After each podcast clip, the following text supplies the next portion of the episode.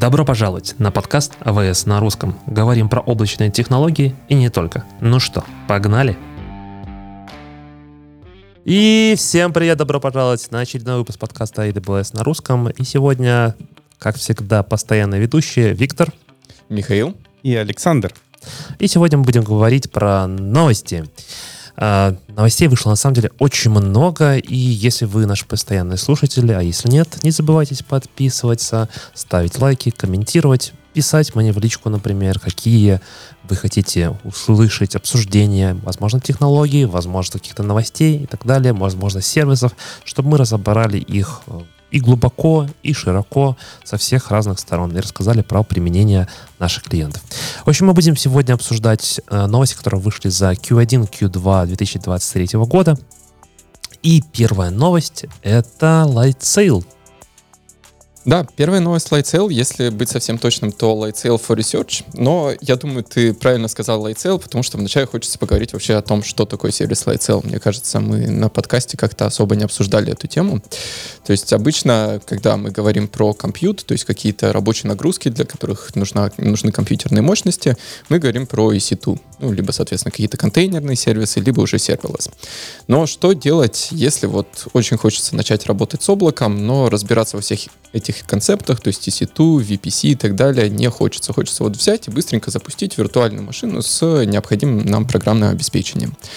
Для этого есть сервис Lightcell, который, собственно, как раз это и позволяет сделать. То есть у него э, консоль выглядит даже по-другому, чем консоль AWS. И в ней можно накликать, вот, возможно, если слушатели помнят, э, VPC-провайдеры э, начала 2000-х, ну или, точнее, середины 2000-х годов, где можно было создать VPC. Вот примерно то же самое можно сделать в Lightsail, но э, чуть больше вариантов выбора, чуть больше гибкости. И самый большой плюс то, что, в принципе, Lightsail интегрирован в экосистему AWS, то есть э, достаточно просто после начала использования Lightsail, если мы понимаем, что мы хотим уже переехать на что-то более серьезное, начать использовать либо EC2, либо запускать свои Kubernetes кластера, ну, такая эскалация прям резкая с Lightsail до Kubernetes. Вот, но тем не менее, то есть мы понимаем, что мы готовы идти дальше, то достаточно просто с него переехать. Ну и, собственно, в этом как раз и плюс низкий порог входа, но при этом возможность вот продолжения работы. И что мы услышали от заказчиков? Э, Lightsail замечательно подходит для нагрузок, связанных, например, с веб-приложениями, ну, либо с каким-то бэкэндом для приложений. Э, но что делать для нагрузок, связанных, например, с машинным обучением? То есть для каких-то Data Science проектов, где нам нужно запустить ноутбуки, в которых что-то поисследовать, а потом закрыть. То есть здесь у нас есть э, наш сервис SageMaker — но возникает абсолютно такой же вопрос, как я говорил с EC2, что делать, если вот пришел новый человек, который об AWS не знает абсолютно ничего, и хочется с низким порогом входа начать, собственно, разрабатывать, начать анализировать свои данные. И как раз Lightsail for Research — это именно тот сервис, э, который нам здесь поможет. Э, он помогает запустить э, виртуальные машины с CPU или GPU с предустановленной ID, то есть это может быть Jupyter, RStudio, Scilab и так далее. И, соответственно, просто начать сразу им пользоваться без необходимости думать о том вообще, какие у нас тут VPC, какие у нас настройки, что нам нужно создавать, какие объекты AWS нужно создавать для начала работы. И плюс в него также встроены некоторые оптимизации. Например, э, в случае SageMaker, если мы хотим э, наш Jupyter ноутбук э, погасить после какого-то времени неиспользования, нам нужно использовать AWS Solution. То есть это такой автоматически разворачиваемая настройка под SageMaker, которая с помощью лямбд позволяет вот такие ноутбуки останавливать. В случае Lightsail for Research эта функциональность встроена прямо из коробки. То есть, подводя итог вот моему такому долгому повествованию, Light Self Research, э, новая фича, предназначена для тех заказчиков, которые хотят э, начать использовать Data Science в AWS, но пока не готовы погружаться в концепты VPC, SageMaker и так далее. То есть хотят какое-то простое решение для начала работы. Круто. Круто. Мне кажется, многие ждали этого, потому что на самом деле иногда бывают такие моменты, то, что ты хочешь начать работать, но нужно подумать, а как это все развернулось и так далее. И сегодня вот мы говорим про новости, на самом деле, да, но новостей в AWS выходит такое огромное количество, что, ну, я лично буду честным, откровенным, скажу то, что я просто не успеваю все просмотреть. И я знаю о том, что, например, будучи на своих же проектах, я помню, когда мы организовывали такие тоже еженедельные или ежемесячные встречи с командой или с командами для того, чтобы обсудить, что нового вышло от клауд-провайдера, там, в нашем, в нашем случае это AWS, для того, чтобы посмотреть, что мы можем у себя в продакшене применить или использовать, или предложить клиенту о том, что какая-то новая фича вышла, и, возможно, этот новый продукт, сервис или функционал в уже существующем сервисе очень сильно поможет нам в будущем условно сэкономить или расширить какой-то функционал. И всегда это возникает такая большая проблема, как это все просканировать, посмотреть и так далее, сагрегировать эти новости, а, а еще круче, конечно, подготовить, возможно, какую-то свою внутреннюю рассылку, и что сейчас произошло? О том, что на самом деле теперь вы можете э, подписаться, грубо говоря, через SNS на все новости, которые выходят. Вы можете получать их в виде JSON. Вы можете отсматривать, что вышло. И если вы хотите, например, сфокусироваться только на каких-то определенных условно сервисах, вы это тоже можете все зафильтровать, посмотреть и делать свою какую-то свою внутреннюю, например, рассылку. Или анализировать и там поставить, например, а, сообщи мне, пожалуйста, о том, если будут какие-то новости, относящиеся, ну вот, например, к Sale, да, вот у вас используется Sale, вы решили посмотреть, что вот нового Sale выходит. Мне кажется, очень удобная, классная штука. А, важно то, что все это получается через JSON, то есть можно хорошо и нормально агрегировать и использовать все возможные инструменты. А, с JSON работает очень много. Поэтому мне кажется здорово о том, что вы сразу можете отфильтровать, понимать о том, что да, это относится к моему региону, например, в том числе, например, запустилась фича, эта фича, например, сейчас доступна только в ну, как обычно, чаще всего бывает, с, начинается с Америки, но вы, например, находитесь в том же Франкфурте. Ну, и вы смотрите о том, что, ага, вот мы уже дошли там до Франкфурта, она тоже там доступна. Вот такая вот штука, мне кажется, очень здорово. Витя, у меня здесь вопрос. Я эту новость читал, и я видел, что там указывалась как раз вот рассылка по имейлу этих новостей и так далее. А вот ты сейчас сказал, что есть JSON, и у меня возникла идея, потому что, uh-huh. ну, вот, э, например, для меня у меня есть э, механизмы, как я получаю новости об AWS сейчас. То есть uh-huh. есть э, Slack-каналы наши внутренние, где я получаю новости, я подписан на RSS, это к разговору о 2000-х годах. До сих пор через RSS я тоже получаю подписан новости. на RSS. Вот, да. А, а вот здесь, так как это JSON, у меня возникла идея, а мы можем, наверное, как-то еще автоматически такие нотификации процессить. Ну, то есть в том плане, например, э, у нас вышли новые IEM-политики. Mm-hmm. Мы сразу этот JSON отпроцессили и сразу отправили в какую-нибудь нашу там SIEM-систему Security Information Event Management. Это да? подходящий сценарий или я да, что-то да, да, да, да, это очень подходящий сценарий. Это как раз-таки о том, что я говорил, не только просто то, что нотификация, да, вот этот JSON, он позволяет тебе настроить, по сути, как любую алерт-менеджмент систему, да, то есть если ты понимаешь, что вот вышли новые полиси, например, там политики и так далее, то ты, ну, грубо говоря, сразу создал тикет, и люди должны запроцессить из нашего там какого-то отдельного департамента. Либо же, вот, не знаю, мы ждем новые инстансы, да, там, я знаю, Александр сегодня будет нам рассказывать, он очень их ждал, и вот, например, вы тоже ждете, там, чтобы они, например, появились в вашем регионе, в котором вы обслуживаетесь. Но мне кажется, очень классный инструмент такой автоматизации, агрегации каких-то новостей. Важно, наверное, еще только отметить то, что я забыл сказать, что если новостей в текущий момент э, дня нету, то есть мы ничего не зарелизили, я не знаю, такое вообще бывает или не бывает, но, возможно, бывает, то, соответственно, в SNS ничего не будет, вы ничего не получите. Но в целом, да, JSON как раз-таки это тот способ, который позволяет автоматизировать и придумать все возможные ваши сценарии. Мне кажется, это, очень, это круто. Очень, очень круто, согласен. Спасибо, что объяснил. Мне кажется, мы не зря записываем подкаст, потому что когда я эту новость прочитал сам, я даже не понял про такой сценарий. Я хочу добавить, что на самом деле действительно, вот я сейчас, слушая вас, осознал, что действительно это очень крутой кейс, потому что очень часто клиенты ждут присутствия какого-то сервиса, например, ну, у нас выходит там, не знаю, Ирландия, Франкфурт, ну, какие-то наши да. всем известные регионы, но есть другие регионы, где это выходит чуть позже.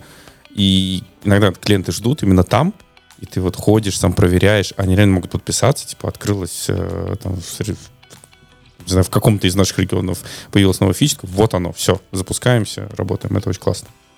Я хотел, наверное, еще сказать э, большое спасибо комьюнити, нашему в целом AWS комьюнити. Ребята Раньше э, Рома занимался тем, что агрегировал такую AWS Week News. Сейчас другие ребята занимаются этим. И я, наверное, оставлю в описании под этим выпуском ссылки, где вы можете тоже получать такие типа еженедельные сборки всего-всего, что выходило каких-то апдейтов со стороны AWS. Это не то же самое, то, что мы сейчас здесь обсудили.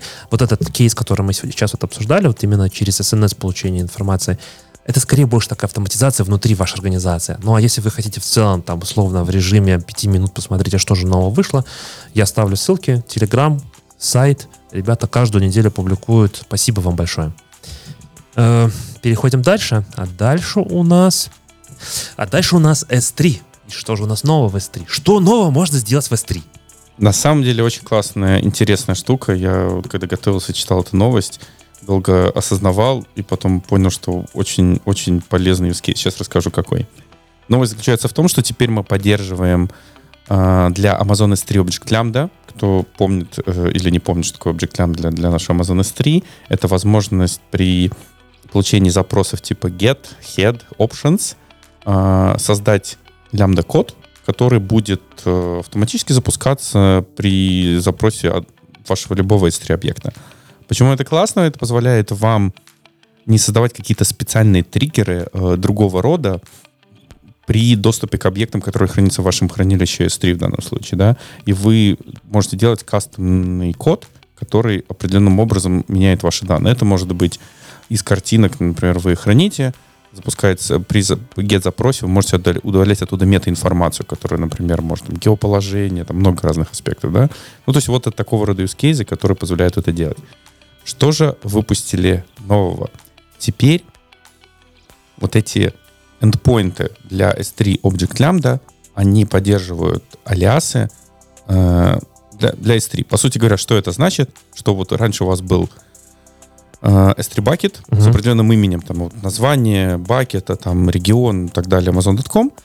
И вот теперь, по сути, э, когда вы создаете S3 Object Lambda, вы можете использовать тот же самый endpoint, то есть ваше приложение вообще никак не нужно менять.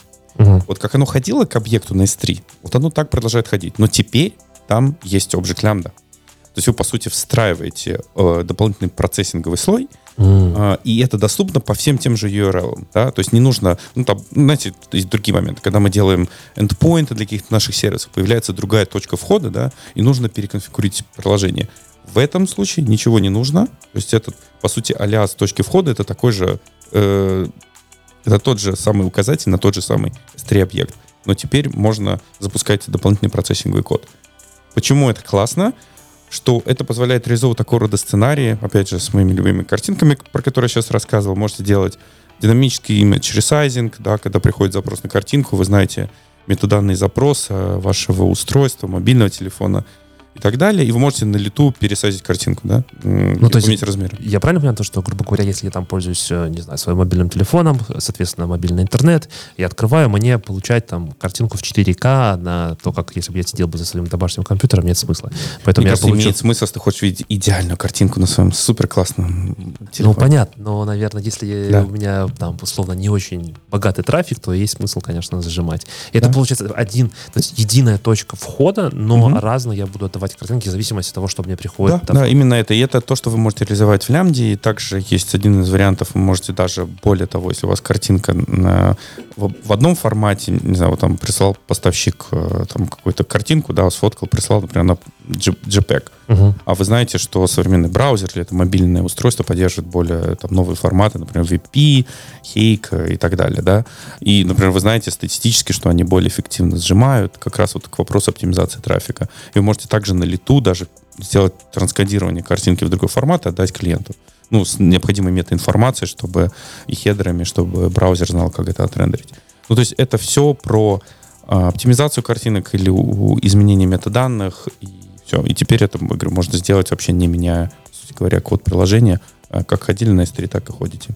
Мне кажется, очень удобно и расширяет набор юзкейзов э, для использования. А я тут вспомнил, я тут вспомнил, что есть еще одна маленькая новость, совсем кратко не скажу, тоже про S3. Да. Ну, еще что-то новое в S3. Она на самом деле была уже какое-то время назад, но раз мы говорим про весь этот период с начала нового 20 2023 года, а, то эта новость заключается в том, что теперь все объекты по умолчанию заинкрипчены при создании новых S3-бакетов. Это круто. Это очень круто, я считаю. Безопасность — это топ-приорити для AWS, и если мы инкриптим, мне кажется, это очень важно. Важно только, наверное, со стороны клиентов еще понимать, что если это заинкрипчено, это не значит, что AWS может взять и расшифровать. Угу. Это, ну, бывают такие иногда конфьюзы. Люди думают о том, что где-то все-таки хранится какой-то секретный ключ, который позволит получить обратно наши данные. Но, к сожалению, к сожалению Мне кажется, нет. знаешь, я, я вспомнил такую смешную историю а, по поводу by default. То есть очень классно, что это работает by default, но я помню пример а, какого-то клиента, у которых, естественно, у наших клиентов все описано infrastructure as code. Да? Конечно там есть же. набор параметров, есть обязательные параметры, там указаны какие-то характеристики. Я помню, что вышло, это, по-моему, тогда было э, функционал про T3. Помните, это такие шаренные инстансы, в которых они, например, ЦПУ, заканчиваются ЦПУ кредиты, и все, она понижает mm-hmm. функционал. Есть возможность сделать, вот вышел функционал Unlim, да, то есть вы когда берете, он теперь не проседает, и вы ваше приложение не деградирует.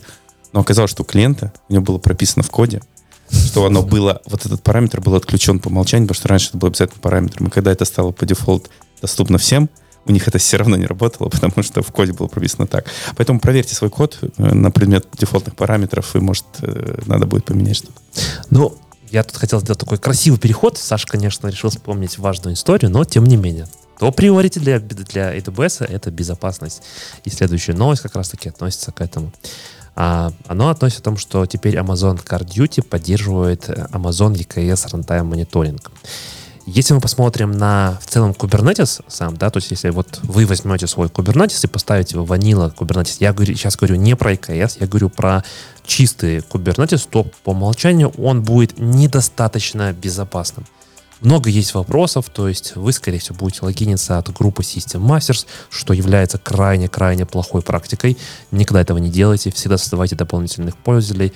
List privileges — это первое, что вы должны сделать практически.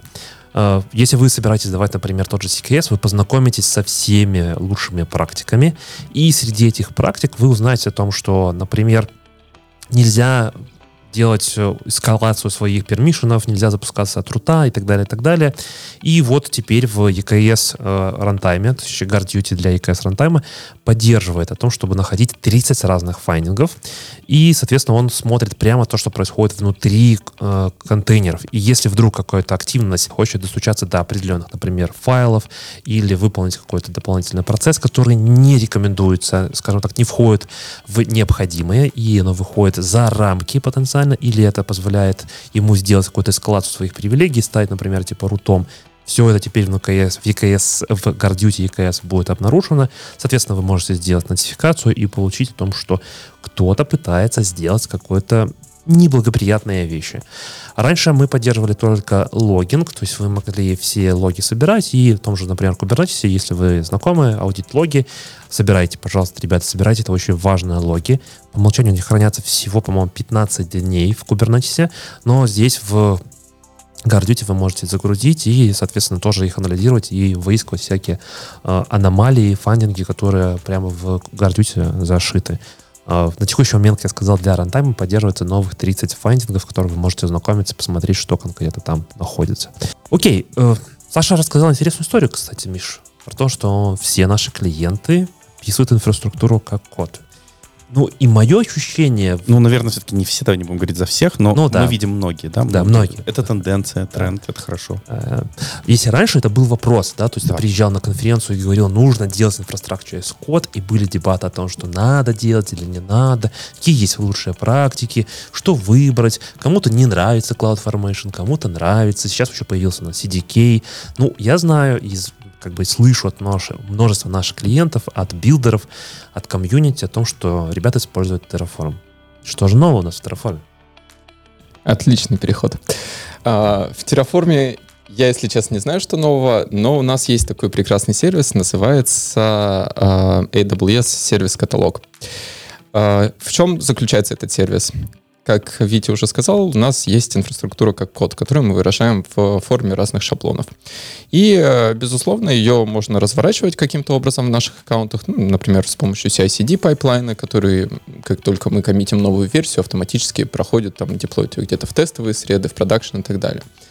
Но что делать, если мы выражаем в Terraform условном или в CloudFormation не всю нашу инфраструктуру, а какие-то отдельные construct ы, то есть какие-то отдельные части этой инфраструктуры, которые мы хотим позво- позволить нашим э, разработчикам или нашей DevOps команде запускать.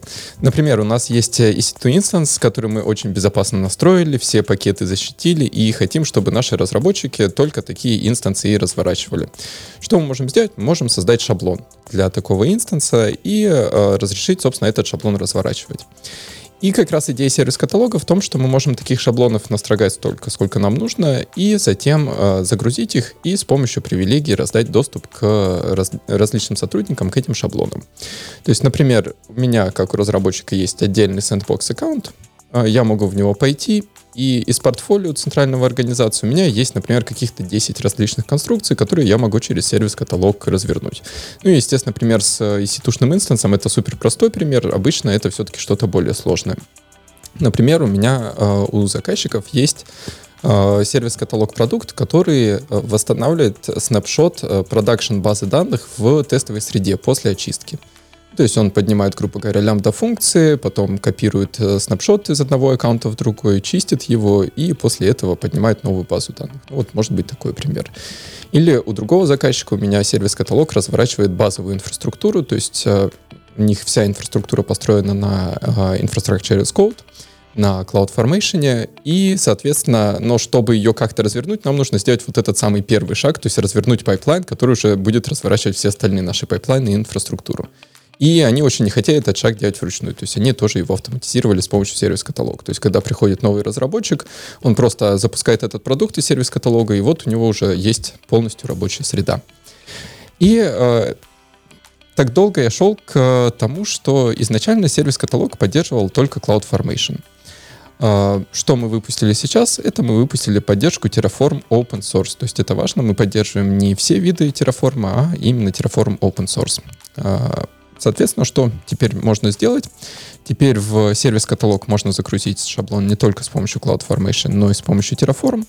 И дальше он будет э, разворачиваться абсолютно таким же образом во всех аккаунтах. То есть все, что поддерживается в сервис-каталоге для CloudFormation, оно же поддерживается и для Terraform. То есть в том числе, например, мы можем интегрироваться с какими-то э, репозиториями, с тем же GitHub, например, там, или GitHub Enterprise, или, например, Bitbucket или AWS репозиториями. То есть все это также доступно для Terraform. Единственное небольшое отличие, то, что работает не совсем из коробки. Для того, чтобы эта функциональность заработала, нам нужно развернуть э, один solution, который называется сервис-каталог Engine for Terraform Open Source. То есть, что происходит? Как только кто-то в сервис-каталоге пытается запустить продукт, основанный на Terraform, он не сразу провиженится, как это происходит с CloudFormation, а складывается в определенную очередь. И, соответственно, вот этот solution, про который я сказал, сервис каталог Engine for Terraform, он берет из этой очереди следующую задачу, с помощью Terraform разворачивает необходимый нам шаблон и затем помечает задачу как помеченную. Собственно, таким образом мы можем упростить жизнь э, нашим разработчикам, которые не особо хотят знать о том, что такое Terraform, но хотят разворачивать какие-то уже существующие объекты, какие-то ресурсы AWS с настройками, соответствующими лучшим практикам нашей организации. Отлично. Э, одна из новостей сегодня мы говорили о том, что получают новости через SNS, а можно их обрабатывать через JSON, но как получить все нотификации в одном месте? Как получить новости через новости, через нотификации? Новости через новости, через нотификации. Да. Это как? Это как? И давайте поговорим о таком новом сервисе или механизме, называется AWS User Notifications. Что это такое? У нас э, как бы предыстория. Клиентов обычно мы им рекомендуем настраивать какие-то контакты. Например, это может быть security контакт, может быть billing контакт, может быть ваш email вашего root аккаунта. И обычно на эти e-mail приходит какая-то полезная информация. Ну, насколько полезно решать клиентам, но мы стараемся туда отсылать что-то важное. И что это может быть? Какие-то э, вещи, связанные с саппортом, еще что-то, что мы хотим, чтобы вы знали. Но в том числе э, какие-то, то, что называется AWS Health Dashboard, да, ивенты, связанные с вашими инстансами, если им нужен maintenance или что-то там, не знаю, произошла какая-то небольшая деградация, чтобы вы были в курсе. Что, например, мы работаем над этим, заменяем ваши диски или инстансы. И до этого, то есть у нас есть, вот как я уже сказал, есть Health Dashboard, есть еще какие-то, то есть есть набор таких консолей, панелей, в которых есть нотификации. Но все равно было ощущение, что нужно клиентам собирать это вот из разных источников, да, и куда-то в центральное место. Так вот теперь мы сделали, по сути, вот именно это, э, User Notification Service. То есть это такое единое место, точка входа, EventBus можно назвать его, который собирает в себе различные нотификации с более чем 100 сервисов.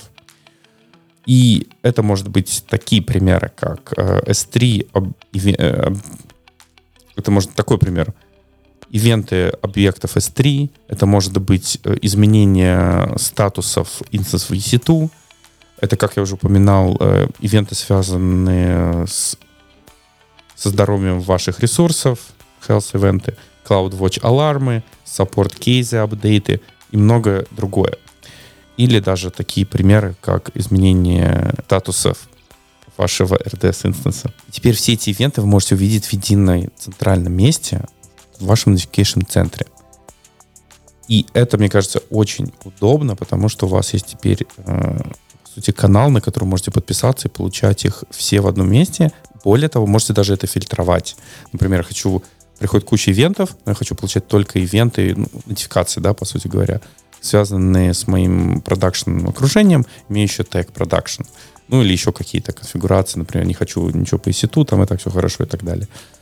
Вот, э, по сути, новости в этом. Э, возможность все увидеть и подписаться в единой точке входа, реагировать на это, фильтровать и даже настраивать, как часто вы хотите получать э, такие, ну, скажем так, отчеты, да, агрегированные. Это может быть на ежедневной основе или реже, там, и сразу как пришли ивенты и так далее. Вот так вот. Круто. То есть не только по новостям, но еще и нотификации, автоматизировать, тегировать э, ваши ресурсы и смотреть все в одном месте. Мне кажется, это очень, очень здорово. Отлично, поехали дальше. Следующая новость у нас касается Amazon Aurora. Я знаю, что в этой комнате есть специалист по этой базе данных. Кто? Кто же это, кто же это мог бы быть? Да, на самом деле Саша у нас очень много времени потратил и глубоко разобрался как с Динабой. Я знаю, очень, очень крутой у него experience. И по поводу Amazon Aurora. Что же в новом Amazon Aurora? Я так слышал там что-то с кост-сейвингом.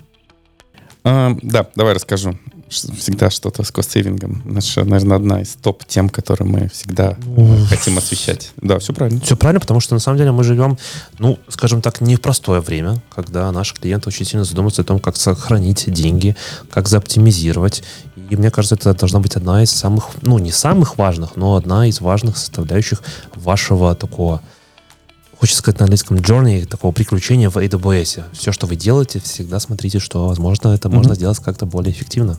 Так что с Авророй? Что с Авророй? Напомню предварительно, да, такой текущий статус. Э, в Авроре есть несколько аспектов э, цены. И, скажем так, э, самые крупные это или compute capacity, можно назвать это так, да, то есть вы платите, если мы говорим не про сервис Аврора, про обычный, у нее есть какие-то ноды, они имеют какой-то размер, вы платите за них. Помимо этого, у Авроры еще была вторая составляющая, это input-output транзакций, да, количество input-output запросов и тоже там измеряемое там за миллион или за какую-то единицу, и вы платите за это, да. Появилась но, новая ценовая модель для Авроры, когда вы точно знаете, что, например, изначально вы используете Аврору, и очень много интенсивных операций, связанных с вводом-выводом, да, input-output. И рассмотреть этот новый подход, в котором вы больше не платите отдельно за операции ввода-вывода, а есть просто новая ценовая модель вашего инстанса. То есть она стала чуть-чуть дороже. А, надо посмотреть, там, сколько конкретно процентов, там 20, 30. Э, но вы теперь вообще не платите за input-output.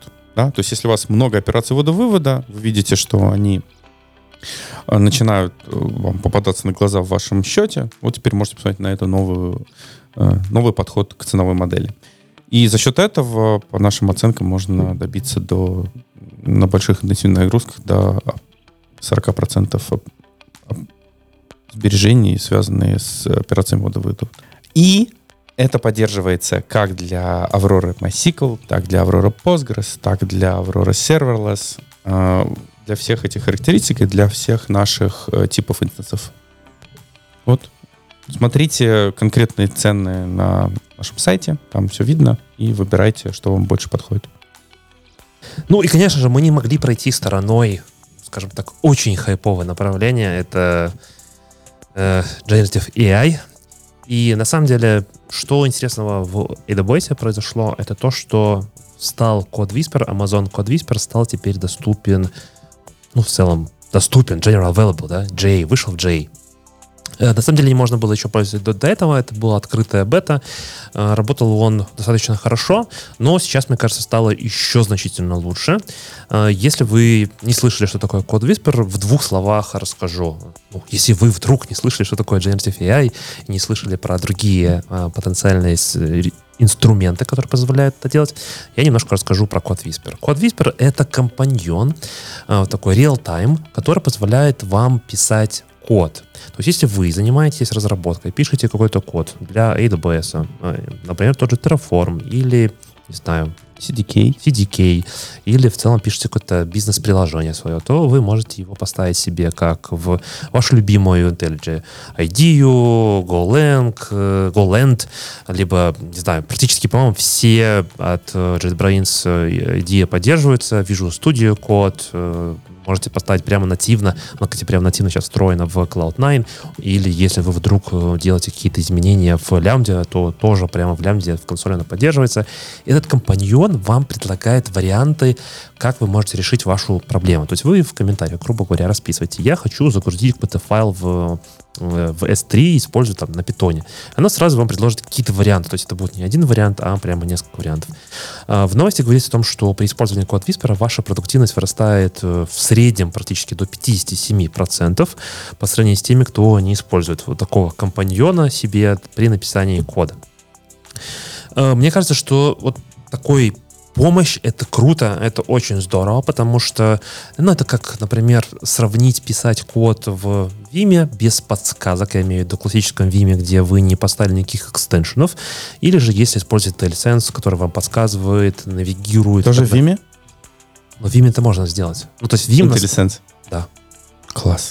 Это все можно сделать, на самом деле. Нужно заморочиться, но это можно сделать. Крутяк. А, так вот, эта, эта штука, это как бы, наверное, такой next level, вот это лицензия, которая позволяет вам загенерировать, не помнить, ну, условно, э, не помнить какие-то реализации, возможно, подключение к тому же DynamoDB или еще какие-то вещи. Но, опять же, я хочу очень важно взять акцент. Это все-таки компаньон. Вы не должны на него на 100% надеяться, потому что вот он сгенерировал вам код, и он 100% будет работающий и так далее.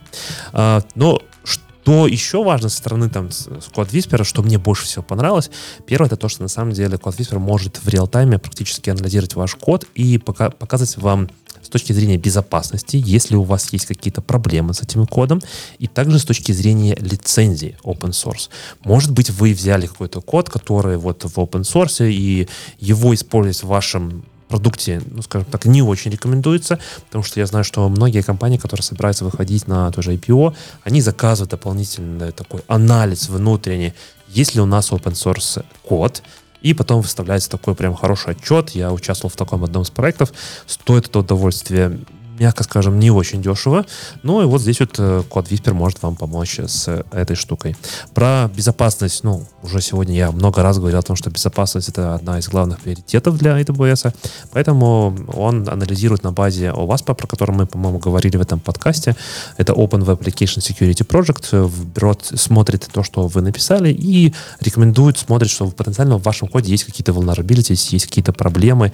Э, или, например, вы просто банально вписали захардкодили ваш э, secret key для AWS, то, конечно же, э, и код Whisper проанализирует, такой security скан проведет и сразу подчеркнет о том, что у вас есть какие-то проблемы с вашим кодом. Я еще знаю о том, что у Миши есть э, небольшой опыт использования кода Whisper, и даже он рассказывал одному из наших клиентов про использование кода Whisper. Да, все верно. Я буквально пару недель назад наконец-то добрался до того, чтобы потестировать его уже после General Availability, после выхода, собственно, сервиса в продакшн. Я его тестировал в VS Code. Если быть совсем точным, то я запускал онлайн-версию VS Code через Jupyter, что, кстати, для меня оказалось открытием. Я даже не знал, что, оказывается, в Jupyter можно VS Code запускать. Саша уверенно кивает, но я такого не знал. Прикольно, для, для я тоже не знал. Сейчас, я, ты сейчас для меня сказал что-то новое. Э, хорошо. Я что... уверенно киваю, потому что я не знал. Так вот, а, собственно, я потестировал в VS Code. Понятно, что я тестировал не для продакшн прям use кейсов, то есть я какие-то разные тестовые сценарии брал, смотрел, как он работает. А, мне очень понравилось. Для большинства сценарий отработал безупречно. А, действительно, как Витя сказал, все равно мы не можем вот посадить код Whisperer, писать весь код за нас, то есть у нас все равно должен быть какой-то человек, какой-то разработчик, который за этим смотрит, потому что в одном месте, в одной библиотечке, например, у меня он не пошел рекурсивно там, где я хотел, чтобы он это сделал. И мне пришлось э, немножечко исправить промпт, э, то есть немножко исправить подсказку, которую я ему давал, и уже тогда он сделал корректную версию, ну и там все равно мне пришлось одну линию чуть-чуть подправить. Вот, то есть э, пока что Code Whisperer полностью на 100% разработчика заменить не может, но мне очень понравился сценарий его использования, например, если начинаем работать с новым SDK или новым фреймворком. То есть раньше, так как я не профессиональный разработчик, то есть я какое-то время работал на фрилансе, поэтому я обычно, ну вот, пришел ко мне заказчик, говорит, а вот нам нужно сделать то-то и то-то с, с использованием таких технологий. И у меня разработка превращалась обычно вот там переключение между Stack Overflow и моим ID туда-обратно. А сейчас я понял, что вот этот кусок со Stack Overflow, он мне практически не нужен. То есть вот тот редкий случай я проводил, ну, я тестировал, наверное, где-то половину рабочего дня, ну и вот, как я сказал, только один сценарий был, когда он не совсем попал, и мне пришлось как-то искать, как это должно работать. Вот, но тем не менее, то есть получается, вот эту половину рабочего дня я бы в, без Code Whisperer переключался, опять же, между Stack Overflow, Google и моим ID. По факту я сэкономил время. Как это оценить? Были ли там 57% или не было? Честно, я вот даже не знаю. То есть это вот Зато так... меньше переключения контекста. Ты всегда смотришь в ID. Это тоже классно. Да, это абсолютно верно, но вот хотелось бы, конечно, у нас Amazon такая data-driven компания, то есть мы очень любим метрики, очень любим данные. Мне было бы интересно почитать исследования, понять, ну вот, насколько действительно помогает и как оценить эту помощь. Ну, потому что я считаю, что для разных сценариев это будет немножко по-разному. То есть если у нас есть устоявшаяся код-база, и работа разработчиков у нас заключается в основном в поддержании этой код-базы, какой-то maintenance, ну, мне кажется, наверное, от код Whisperer будет не настолько много пользы, там, ну, не будет будет 57% на вот такой maintenance. А если мы написа- начинаем писать вообще новый сервис, например, какой-то с нуля, я думаю, там может быть и больше, чем 57%. То есть, ну вот здесь было бы интересно, как это измерять. Опять же, как Витя говорит, если вам интересна эта тема, если у вас есть идеи, пишите Вите в LinkedIn в комментариях, и мы обязательно обсудим ее с экспертами. Можно я еще добавлю одну штуку про код Whisper? Конечно. Ты, наверное, хочешь добавить то же самое, что я хотел добавить. Ну, давай. Мы сейчас сравним. Давай.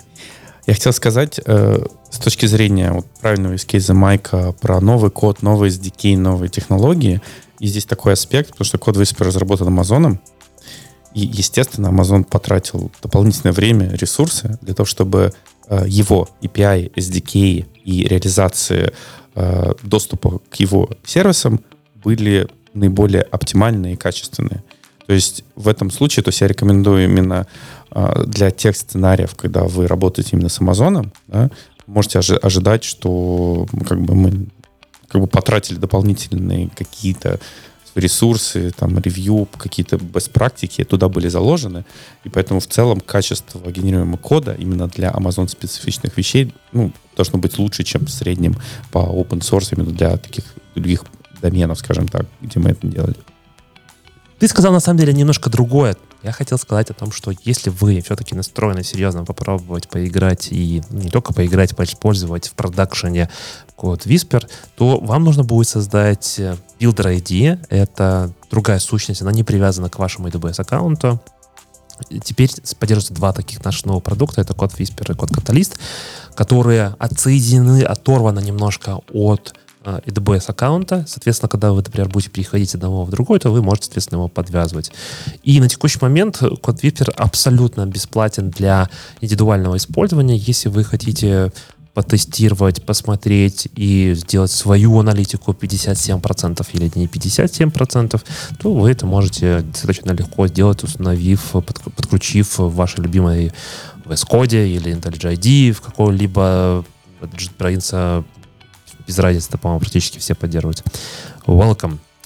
Э, и последнее, наверное, о чем мы сегодня хотели... Да, да, давай. Ну, ты сказал просто про бесплатное использование. Я думал, может, немножечко добавить еще про использование в рамках организации, потому что, ну, вот я когда рассказывал моим заказчикам про код Whisperer, им очень понравился именно второй режим работы, ну, что неудивительно, потому что он как бы... Он Первый режим уже... вообще не подходит. Да, да, да, потому что он, он, он уже не индивидуальный. То есть у нас есть а, второй режим, кроме индивидуального, он называется профессиональный. А, соответственно, стоимость а, лучше смотреть на сайте, чтобы там точно была up-to-date информация.